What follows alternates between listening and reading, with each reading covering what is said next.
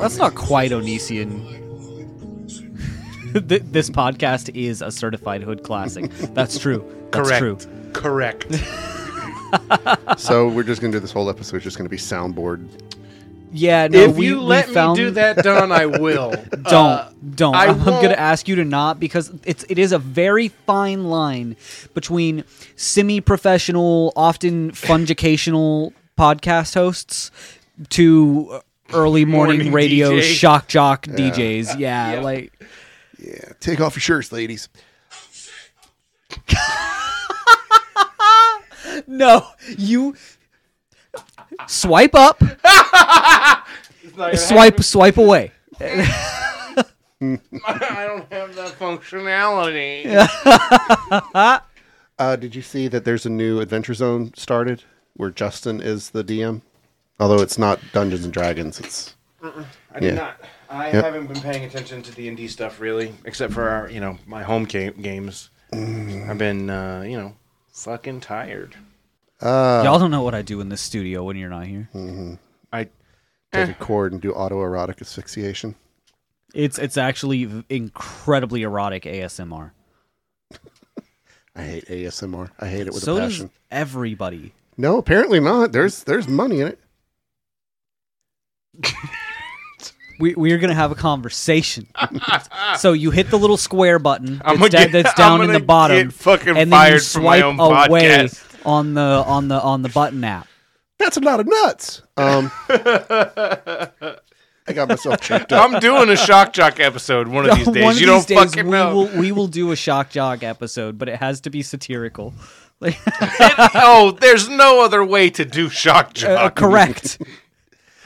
All right, everybody, welcome to the show. Um, we're gonna take things. This is the midweek. You'll know because it's in the middle of the week when you hear it. I'm out of it. Um, we're gonna take a different tack this week. No, dude, that was exactly the comedy I like, and it's why comedy movies that I like are never popular. Um, it's been a while since we've done one of these. Um, but uh, most of you know, if you've done your homework, that we live in the Florida area. So this past week we had a hurricane come through. for the for our coast, I want to make it clear the hurricane uh, was over by Yeah. the The time it got hurricane to us. by the so the hurricane was terrible, and anyone who was legitimately affected by that hurricane, West coast of Florida, hearts, minds, thoughts, prayers, yeah, all that shit. whatever the fuck. However, we live on the northeast coast of Florida. I live by in fucking Georgia. by the time. Yeah. Ian got to my house here, where we have our studio, uh, Ian was a little bitch. Yeah. it was barely even a tropical storm anymore. I literally got two days off of work because they closed the bridge onto where I work.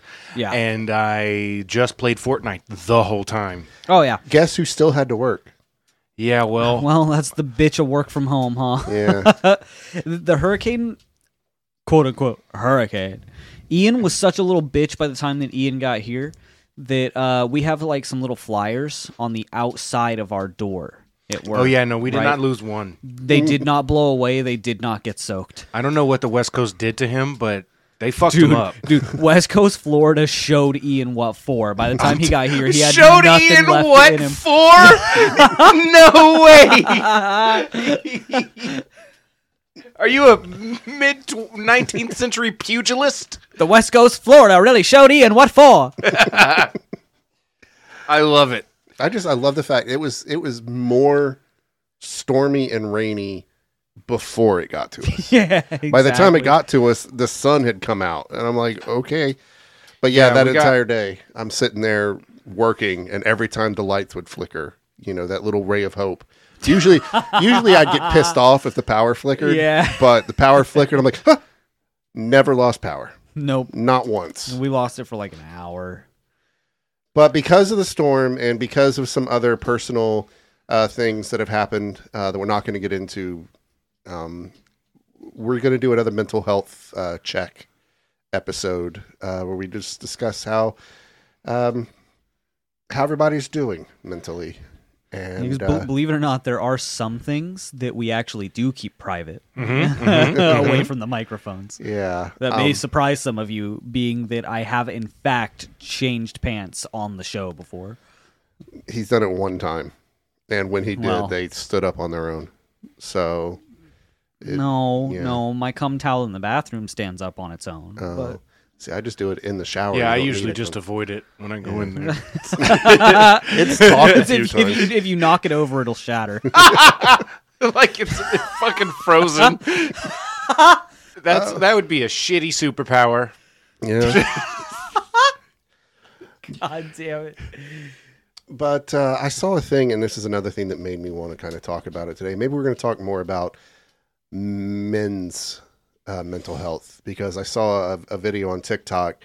It was one of those duets where you know someone says, you know, name something or say something that blah blah blah. I'll go first, and it was name something that sounds or give a quote that sounds normal unless it comes from a man. And the person I, I follow, Oh, before you even say anything, I do want to acknowledge that I don't like most of those ones, but boy oh boy, some of those men's mental health ones fucking hit home. Yeah. Right. Well, because it's something we're just kind of starting as a society to address. Yeah. Because uh, it's you know a, a lot of us are trying to Yeah. overcome.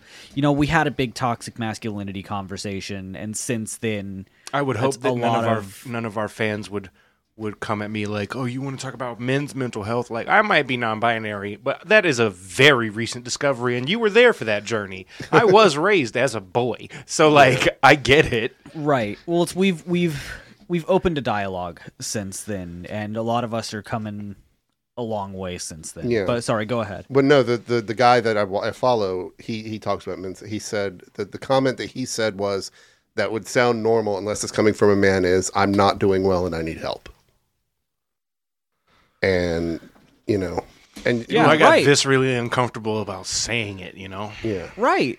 So you know, you take that and you take something like, and I and I know it's it's been a year now, but you know, something like Bo Burnham's Inside, Yeah. hmm which Was- really, I mean, That was huge for a lot of people. Yeah, a lot of a lot of men that can see that. Okay, yeah, granted, Bo's not the most masculine of men. What? no. The guy who did a joke where he, his dad said that he's too effeminate, and he goes, "Really, Dad? Prove it!" and throws glitter in the air. Yeah. That guy is isn't the epitome of masculinity. Yeah, but the I'm- skinny I'm- white theater kid. No, you sure? Shit. but I mean, I'm just I'm. I think that that it's it's starting. People are starting to talk more about it, Right. and one of the things I love most about the thing you just said Uh-huh. is that it made me think of many of the Rockies that I have seen on the stage. at the Oh theater. yeah, dude. Uh huh. It's like, oh, that's that. He's gonna make you a man. dude, I was Rocky. Fucking tell me about it. I know. Yeah, it was you and my brother-in-law, and like, like, like, it wasn't me. Dude, Chris is hot though. Chris is pretty cute. Like, you, you know, she Chris picked, is hot. She picked well. She did She good. Shout out to Jesse and Chris. I don't even know. Do they even listen to the podcast? Oh, then screw you guys. Um, I don't want to listen to you anyways. Um, By the way, if you're in New York and you're looking for an artist to come sing at your thing, fucking hire my sister. You'll find her. It's fine. It's not like there's many people living in New York City who are trying to make it as a singer. That's why I'm giving her a little bit of, you know what I'm saying? Her name's Jessie, and she looks like me, which you don't know what I look like. So she's bald. uh, sometimes, maybe. She was for a little bit, wasn't she? I'm pretty sure she had very short hair for a little while. Yeah. You guys. anyway, gotta she's brown and she's new to New York, so fucking hire her, you know? she's got a cute white husband. He's got long hair. I don't He's what to tell real you. cute. Stop looking at me. You guys talk too. I'm. I, Yeah, but we we're- we're done with did our bits. for a long time. when when we finish bits, we look back to you to continue But- the, the the The real the, the real shit. Yeah. But I don't know. I don't. I. I figured people, the other guys, would have something to say about this. oh, Okay, well, so I I will I will muse on what it has meant for me in the past handful of years to overcome. Like I mentioned before. I'm gonna I'm gonna stick on the topic of um, toxic masculinity, especially because like what what you said about um, people seeing Bo Burnham's inside, and mind you, you know it is very it's it's theatrical and it's not hundred percent the most authentic view of somebody going through terrible mental health. Right. But it is it is art depicting his his mental health and a lot of his you know ups and downs. Because well, like he he Speaking talks of about mental in- health, I fucking went out for a second there. What are we talking about? What? Bo Burnham's inside. okay, thank you. Yeah, yeah. Um, there's a point in it where a lot of people have been fans of Bo Burnham for a long time, Yeah. and we all know him as Bo Burnham. He refers to himself multiple times throughout Inside as Robert, Right. his real legal name, Yeah. and he's never done that before Yeah. in his stand up at all in any of his projects. He is never he's always credited on everything as Bo Burnham because that's his stage name. So the fact that he openly referred to himself by his legal name it's almost like he does have this separation between the persona of Bo and the real person Robert who really does have mental health struggles and he's openly talking about them through the lens of his art. So for a lot of people who have been familiar with him for a long time, and a lot of people who haven't, because a lot of people you know, jumped on the Bo Burnham train when Inside came out I just- because I didn't know about. I mean, I knew about him, but I just thought he was another like singing comedian. Nah, Right, He was, yeah, no, he, he he- was Yeah. very good. truly like I mean he makes a joke about it himself because he's so fucking he, he's a very self-aware person. Um, he kind of like mockingly uh, jokes at himself um, about his challenges to the form. He challenges the form of stand-up comedy, which he absolutely does. Right. But a lot of people seeing that that this is this is a man who is depicting through art his own struggles with mental health and particularly in terms of isolationism and you know mostly with regards to the pandemic because Yeah. everybody spent a year inside or more. yeah exactly or less if you're fucking stupid or essential Or Florida. Um, Essential. Yeah, right, right. I mean, that's, I'll, I'll go on a whole another fucking tangent about that essential bullshit later, but that that's on a workers' rights episode. This is a mental health episode. I'll I'll talk about how we need to form retail unions in the US. this U.S. machine later, but- punches scabs.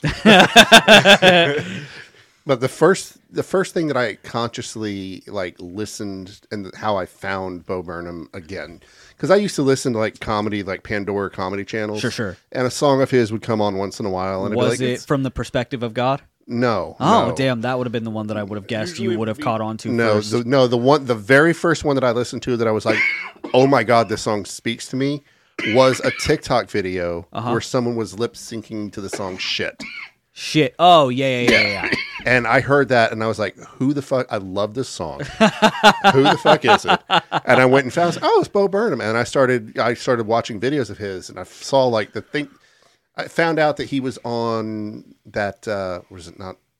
Maybe what? Not what? uh Yeah. What was- words, words, words, or what? No, there was the the next Or one. Make happy. Make happy. Make happy. Yeah, That's yeah. the first one, the first full special that I saw. Yeah, and and yeah, I was. That's a good one. I usually, when I'm telling someone to watch Inside, I'm like, Yeah. no, no, no, please don't just dive straight head first into Inside, I- because that is literally like inside of Robert's head. Yeah. You don't want to do that first. Watch Make Happy. Understand what his stand up actually is. Make and then Happy is watch the best this one to do first, for sure. Yeah, yeah, because it was his best stand up, and some of his old jokes did not. Yeah. I did them in order. Um, but I will say I have not yet watched Inside. you you, you got him. I mean, wait, wait, wait till you're at a good, pl- good That's place why. to watch Uh, it. not only that, but, like, it's- I got kind of annoyed at Everybody. everybody being like, "No, man, you you don't understand. It's like he's so it like it's so deep about his own mental health." And it's like, "Yeah, but I also struggle with some of that stuff, so I already fucking knew that that's really what was happening behind the scenes." right. So like I don't necessarily want to see that happen right now It's- in this time in my Yeah. life. Catch a glimpse of it. I'm going to turn this into a, a Bo Burnham yeah, podcast. we're just gonna suck Bo Um, Burnham's dick the whole episode now. I mean, Uh, you can see the glimpse of it at the end of, but I mean, th- this does play play into the the mental health The, aspect. yeah, too, the the and- Kanye rant. Yeah, Yeah, that's so what I was- that's You what I see was- it. You see it big time there because he has that monologue that he does right before the Kanye rant, and you're like, oh. Whoa! Yeah, that about is a perspective living that your I life have without an audience. Needed to hear, yeah, and then he We say to our podcast listeners, right exactly. Yeah I, I fucking know. But then he he does the kanye rant which is oh, hilarious these they're not real to me. I know some of them in real life, and when the context of them being an audience, they have always been and always shall remain a faceless mass of Miis, basically, like fucking Nintendo Mii. But then where you really get the glimpse of it in make happy was at the end after after the kanye rant which is incredible um there's like credits roll i believe for a second and then he does Are you? are happy? you happy Yeah. and it's just him and his piano in that in the same room Right. where he filmed inside because that's like his home Which, studio did you know that was the Nightmare on Elm Street house? yes yeah you told me and Yeah. i shat several bricks because that's fucking awesome dude But so we sat down because Brandon knew about Bo Burnham. because of course he did yeah, seventeen year old kid. But Cindy didn't, and I just thought we were going to watch a comedy show. and you know, for the most part, yeah. And then the Kanye rant comes on, and then he makes the line about come and watch the skinny kid with a steadily, declining, mental, health. And I was like- as he attempts to give you what he cannot give Yeah, himself and I was like, yeah oh fuck. Okay, so we're going here now. Yeah. okay. Dude, Uh-huh. he will give you that that whiplash Yeah, like every that. almost every song, like even Yeah. from God's perspective, yes I'm sitting there laughing my ass no off. No one and- entertains the fact that maybe god does not believe in you yeah, yeah and then like uh, dude. repeat stuff. Have you seen the video for repeat stuff? yeah oh it's hilarious Yeah, but, But then, then he's like it's eating someone's heart at the end. It's like, Yeah. oh my god. But um, just to give the illuminati conspiracy theory Oh, people something to work with but here's something I found out recently. You know how everything he does on stage is like literally timed to the exact point. Yes. Everything he does Yeah. not. That's why he hates hecklers well because so he he is a theater kid right. Uh, he he is he is he he's a jack of all trades artist Right. truly he knows everything about what he is going to do on stage in advance Right. he's it, very exact But during the Kanye rant, you know, when he says, I don't think that I can handle this right now, and he does the ho, yeah there was two of those that were scripted. Uh-huh. He did a third one. And it was because he was actually losing it on stage at that time. And the the people in the control room, they lost they didn't know what to do because he had gone off script. But he was actually breaking Oh. down during that performance, Which one? During the Kanye rant. Mm-mm. At the yeah end. on, on the the live recorded one Yeah. He actually started to lose it. well because that was uh, i want to say one of if not the very last live performance that he did i think he he toured make happy after that came out and that was when he talks about it in um Inside. uh yeah he he you want to you want to hear a joke Yeah. and he does like the only bit that's like even moderately close to his actual stand up where he talks about how he had to stop doing live shows because he was having emotional breakdowns on stage right. I had to stop working for a while because I was having emotional breakdowns like every single day. yeah Like that shit was insane. I was working in a factory, and literally like in a in like a metal roofing company, mm-hmm and that shit. I don't know. It was like around the same time every fucking day. I'd get to work. I'd do a little bit of work, few hours, and then right before, right after lunch, I would start just shaking Mhm. and just have, and then I would it would be over from that time. Like I'd have to sit in the parking lot and just have very long panic attacks, and then just drive home. Yeah. When I worked at CVS, there were um so like back in the break room, we had three special trash cans and they were for like confidential things, so they were locked. Right. But they were back there right next to the little like picnic table type thing we had in the break room where we ate. And every single one of those trash cans has a dent in it exactly the size of my Doc Martens. Mm-hmm. Because I just I I would be back there trying to take my 10 minutes away from work just to shove a bowl of Easy Mac in my face real quick and get called to the pharmacy and the front of the store at the exact same time. Yep. And it's I, I'm like, well, the only thing I can do to prevent a breakdown at this moment is put another dent in this confidential waste bin. Mm-hmm. Yeah, sometimes it bees like that, man. It really does. Like, and I mean, I, I try not to, you know, physically take out aggression anymore. But it was it was the only thing that I had in that moment where I'm like, I'm gonna hurt something that I can't actually hurt. But uh, and I don't understand going but going back to the, the the men's mental health. My dad was not the kind of dad that if you got hurt, he'd be like, "Oh, suck it up, rub some dirt in it, and walk Right. off." He wasn't like that. He cared. I mean, he. yeah, But it's, I guess, almost like an ingrained thing Mhm. that men, even if even if you're not nurtured with that, it's still somewhere in there that I'm a man. I can't, you know, no. I'm that's fine. societal. I was gonna say that's the difference between societal and familial. Like yes, for me, my dad was that kind of dad. Like, oh man, my dad, dad, I sprained my ankle. Well, get up, you got another one. That type of shit. That Yeah. was that's still kind of my dad a little bit, but like, it is like there's the difference between that and the societal expectation, and, and the societal expectation is the one that really hits hard because you can disregard what your parents say all day, every day. You learn that as soon as you hit about 15 mm-hmm. Right. and then like I don't know, it's like but society is also looking at you like, "Well, you're a man, aren't you? You hurt yourself? Oh, boo-hoo, suck it up, pussy." Yeah. And you're like, Right. "Well, f- fuck, I guess." and that's so. I want to mention And that that's on too. everything. That's on physical, mental health, Yes. like everything. Like So like you, your dad not being that kind of you know toxic masculinity oriented. And I will. of- I'm so sorry. No, go ahead. I will say that my dad. That I mean, like, he was stellar in a lot of other areas, but he was still like a masculine man that was raised in the fucking 60s and 70s. Right. right. Like, it's so you know my my parents also were were not they weren't like that where it was toxic like oh you're hurt walk it off fuck off you're fine. They they weren't like that. Motown 70s, by the way. um and you said your dad wasn't either. And i think that's why in adulthood we have been able to put that why it's been easier for us than other people to put that that level of toxic masculinity aside Right. right because it's when, when you have parents who are willing to hear you you un, you understand that even though there's all of this societal pressure to quote unquote be a man as society defines You must Isn't be the swift only as way. a coursing river. Yeah. But that song is indicative of societal norms. right there is when when you have that familial backing to tell you like no actually it is okay for you to feel feelings as a man and express them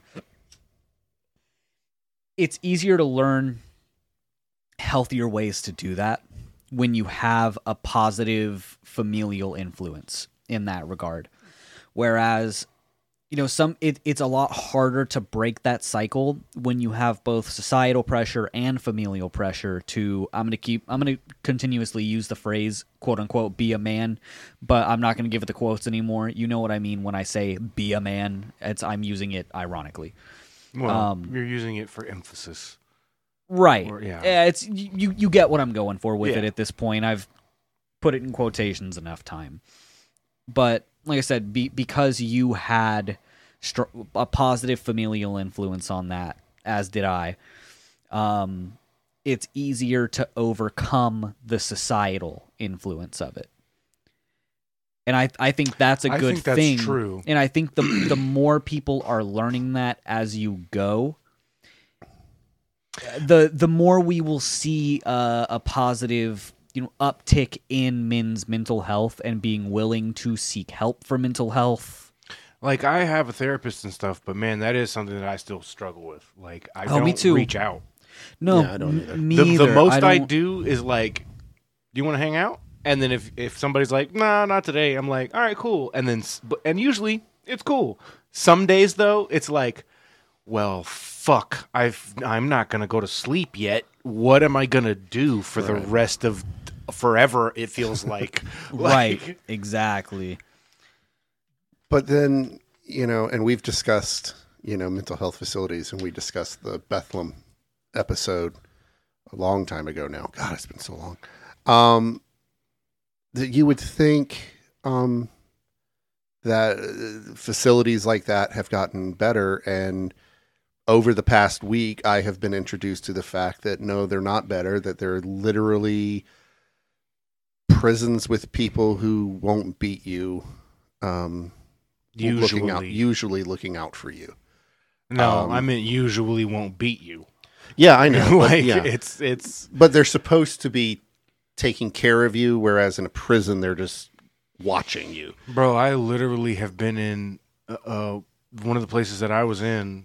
Um, I will say Baptist facilities were better, and their staff were great. But like, it's like eh, Baptist is one of those places where, like a school that has good teachers, it's not their fault that the school is built Yeah, like a prison. right. Right. You know what I mean? Like, it's not their fault that that happened, but like they're doing their best, but it still was bad. Right. But I went to somewhere in Waycross. I can't even fucking remember where it is, but like, or what what it's called. But it was uh, they had a room, and I feel like I've said this to Josh before because Kat had a similar experience. I think Yeah. was that what we were talking about? Yeah, where there was a room with like an old school, like a bed with restraints, yeah.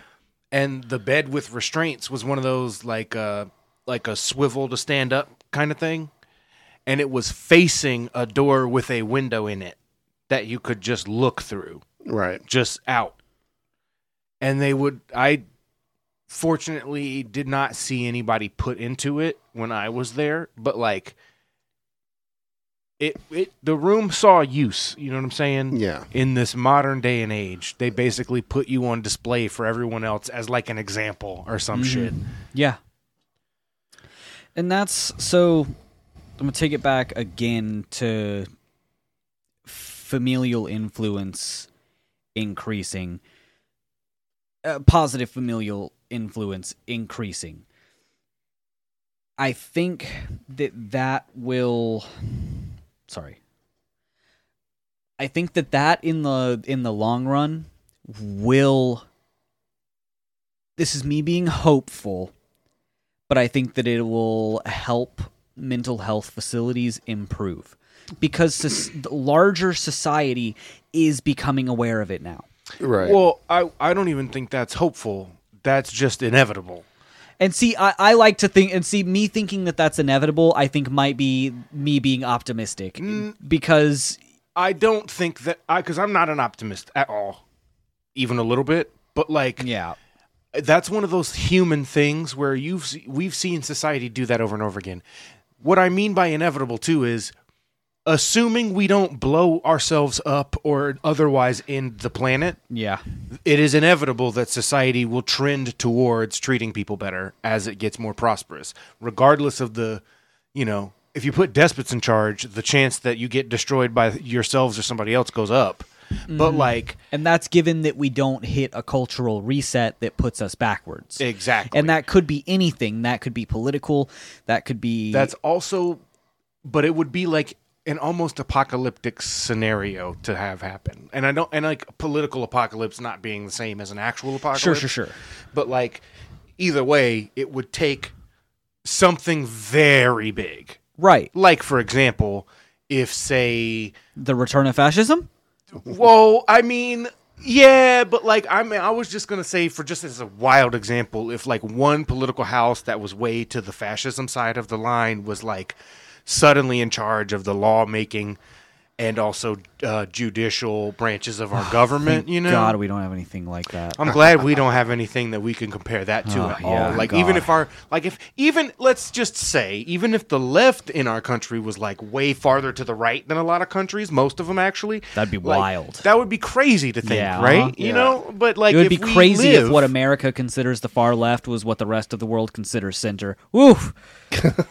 it- I would hate know, to go that far. I That would, would be hate terrible. to go that far, but like that's just a wild example I've pulled from my head. but like, um, if we live through I something that hurts. like that, if we if we make it through something like that and get to the other side, like society, w- people.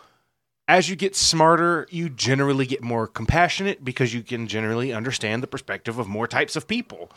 And like society is only getting smarter. Like people are only getting smarter. We're smarter And we are. as a group than the people who came like I don't know, it's like 15 or 20 years before the us and so Yeah. on and so forth. But that goes in the other direction too.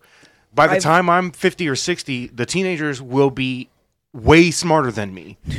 Uh, teenagers are getting incredibly They're already incredibly faster. emotionally intelligent. Yeah. This is what I'm saying. Gen Z amazes me in uh, Humans sometimes mastered negative, critical but thinking usually positive in our ways. parents' generation, Yeah. and now we're going to emotional uh, health and intelligence. Yes, yeah, We're- no, we're exactly. That's a self-evolving great- for that. Yes, we are. I think And I've sorry, I, I've, I'm going to do finish. this before it leaves my head. I've never been a fan of love George Carlin. May we never forget the man. Absolutely brilliant. Quite probably the best stand-up comedian of all time. Love George Carlin. I've n- mm, we can debate it later. I'm But just thinking. I, it's just anytime somebody says the best, I just start thinking of my own. oh, for opinion. sure, for Yeah. sure, for sure. And I know that you want to talk about Richard Pryor, but I, I thought of him, but I don't think he's better than George Carlin. see, I was thinking Bill Hicks. eh, I'm iffy on Bill Hicks. But um, I'm, I'm. George Carlin has that famous joke, or maybe I'm be- mixing it up with somebody else, and please cut this if I'm about to embarrass myself.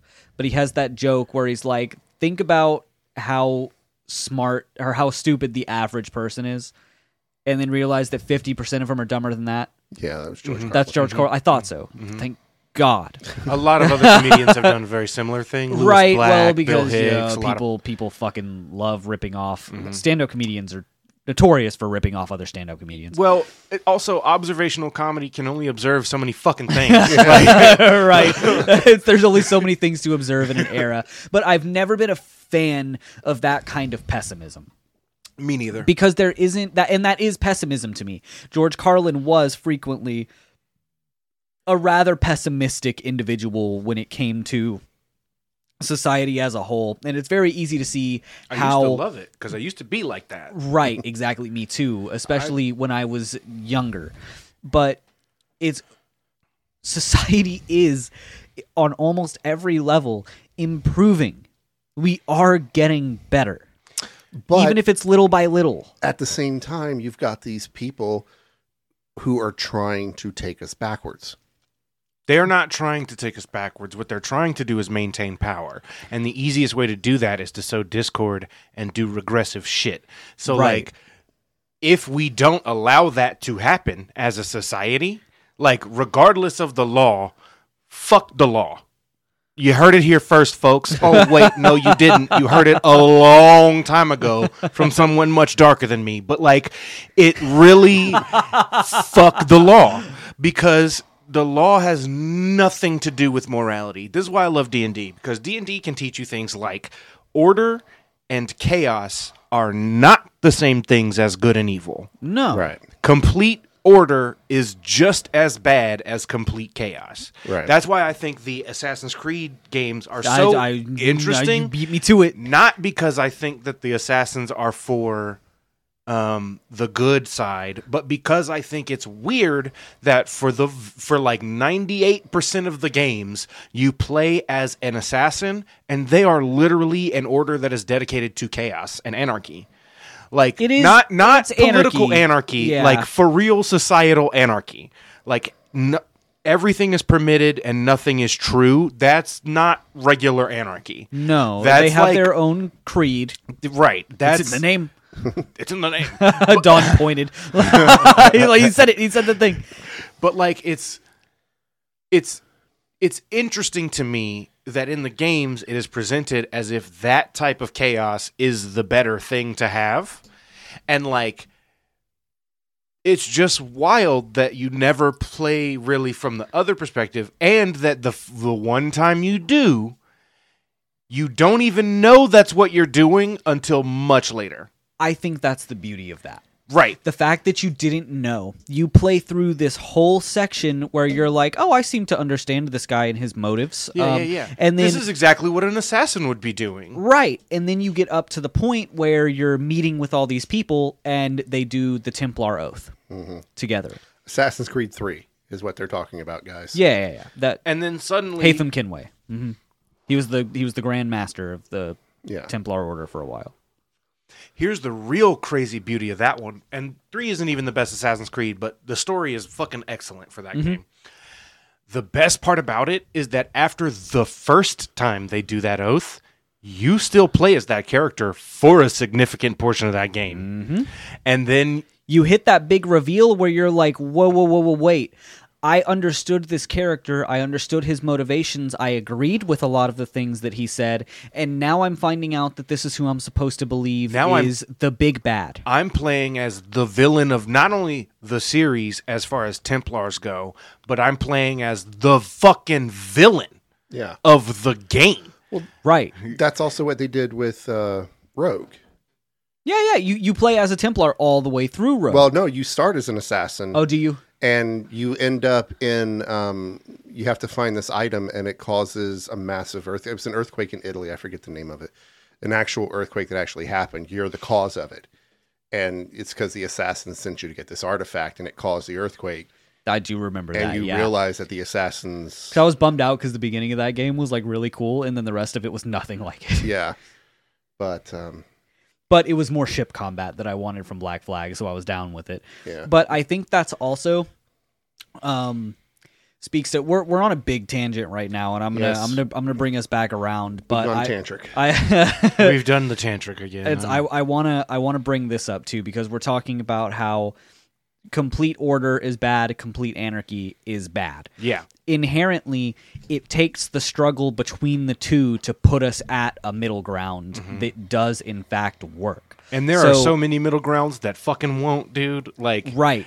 So the whole thing of Assassin's Creed is that no, the assassins are not just inherently the good guys. Mm-hmm. And no, the Templar Order is not always just inherently the bad guys.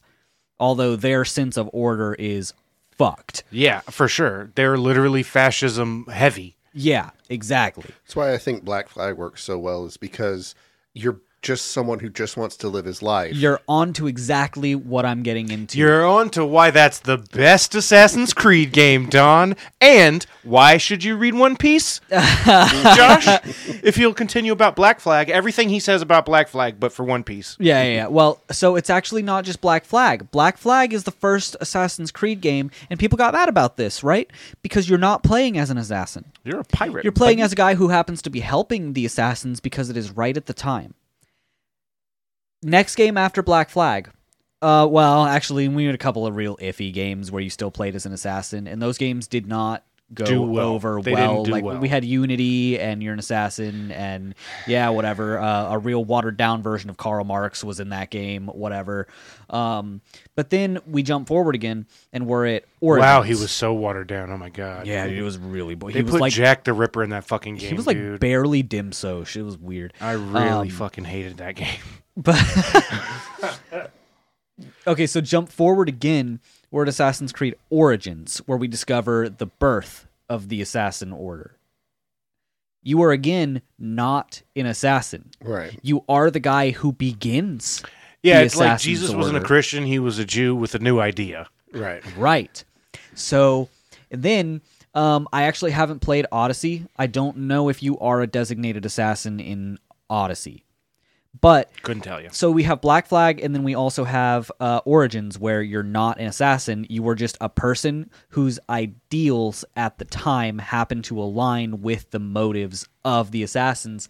And then it is once again the same thing in Valhalla.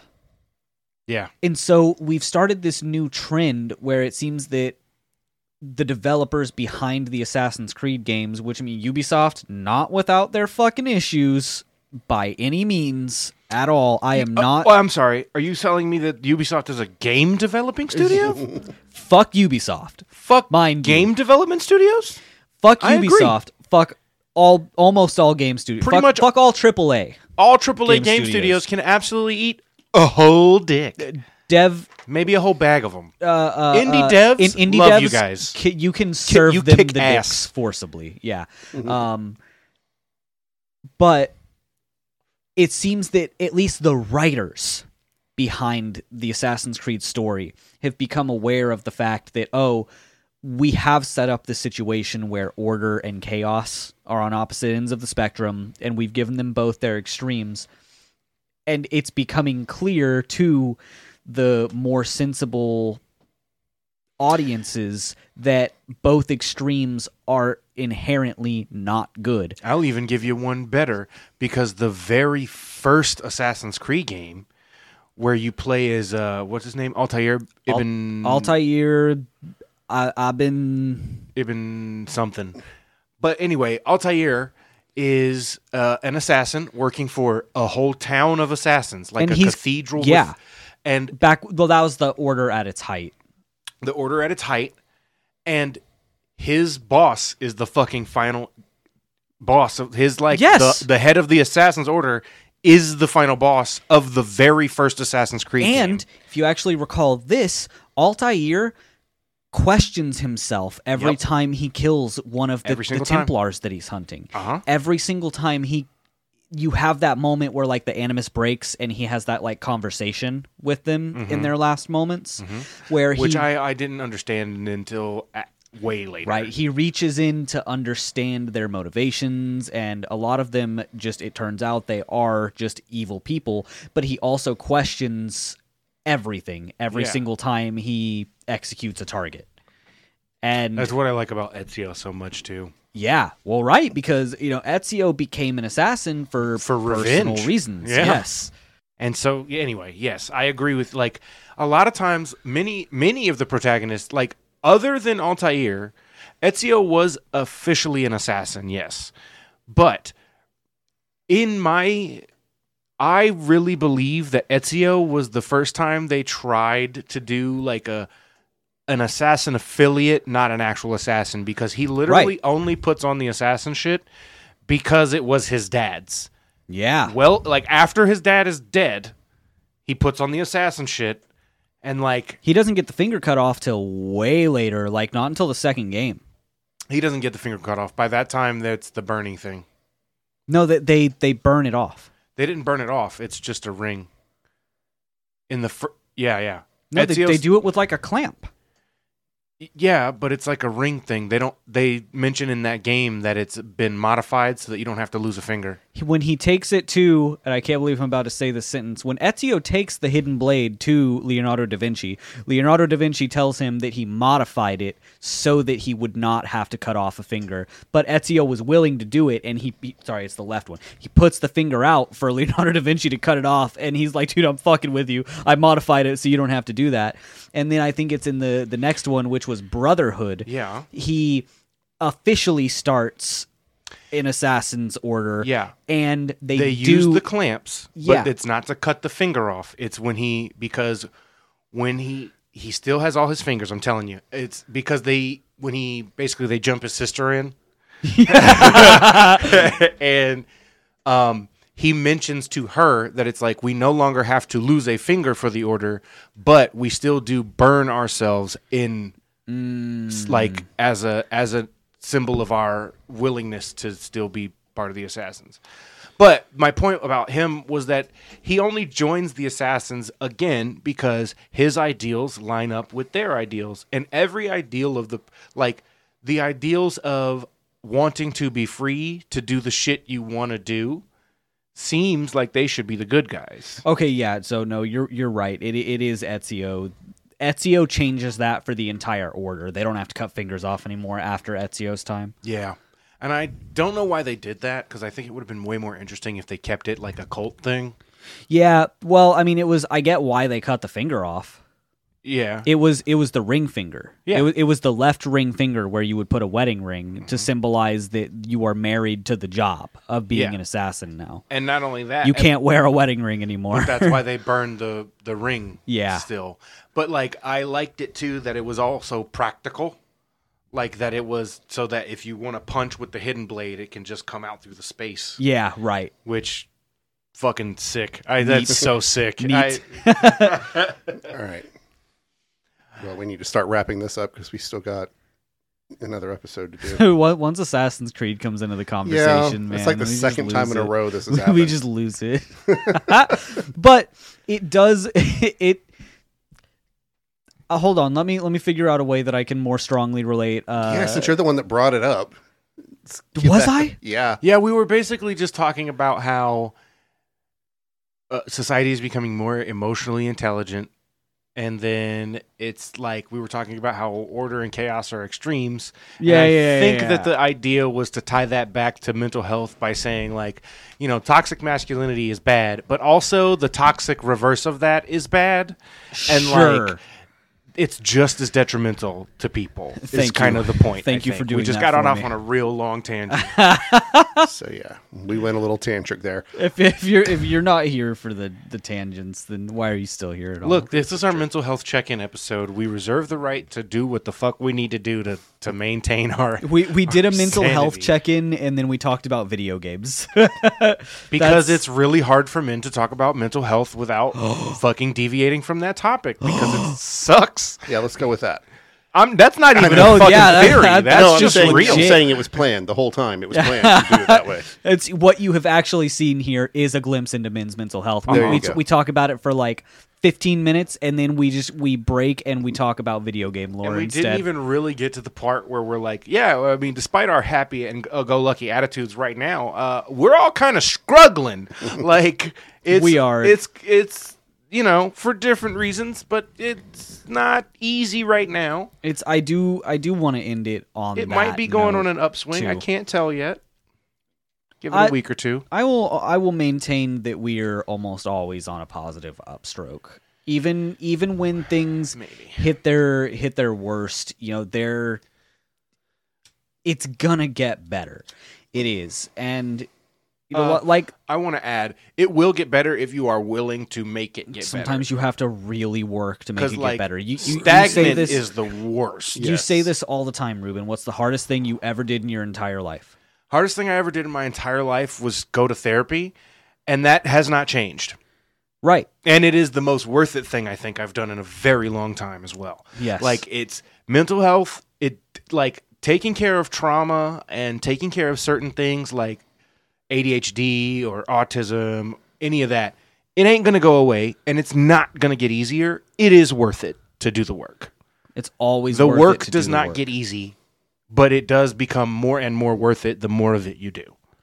But yeah, no, that's that's Sculpting a- is hard, and when you finish one sculpture, you just gotta keep going. Right. Like that's, that's all. that's where I wanted to bring this home to is that you know we we're very even on the darkest subjects we stay very happy go lucky on the show but we we all you know we're we're human you're all human we are all struggling we are all working to get better every single one of us. don't forget we are personas to you. Yeah, right We are not Yes. persons. We are You- personas. you do hear the the pick and choose of, of what we want you to hear and you, you hear us happy but we also behind the scenes we, we struggle we work you struggle you keep working and we have each other to like hang out with and check in with. Like Don texted us. I didn't have a whole lot to say other than the thing I did send you, which was just like you know we love you. Yeah. We're Right. here if you need us, and like sometimes that's all you need. And Sometimes that's all you do know how to say, but like it is sometimes important it's all you can it. afford to give Right. But like we we do have we have each other outside of the podcast. So don't worry about that part, you guys, but like, you know, sometimes check in with check in with your friends. That's what I'll say. Like it's not that fucking hard or awkward. It's like, "Hey man, are you doing all right?" And they're like, "Yeah, I'm doing fine." You're like, "Yeah, but are you doing like okay?" And like that second time if they're really your fucking bud, they'll probably be like, eh, you know, it could be better, but like so on and so forth. Have have dialogues with your friends. about Share their with your health. friends. Learn learn good communication, especially with regards to mental health with the people that you legitimately care about. Two people can carry two boulders way easier than one person can carry even one boulder. Yeah. You you know this about couches. Yeah. It's that's how mental health works. So, all right. So we're gonna wrap this up. We thank you for listening to us jabber on for an hour. Oh. Oh, did we do that? Yeah, almost. And um, That's why therapy is worth it because you sometimes you only get 45 minutes to an hour of that a week and it's not enough and so you do it on your podcast sometimes. So thank you for listening, guys. Uh, we'll get back to um, normal routine uh, next week. I'll break out the big book of bullshit and uh, and we'll do some or maybe shit. not. I might hijack that shit again. Who knows? Either way, you'll get a midweek where we're not talking about this. Uh, so thanks for listening, guys. We'll see you later. My And seriously, be good to yourselves. uh listen, read One Piece. Bye. Though for real though. Read it.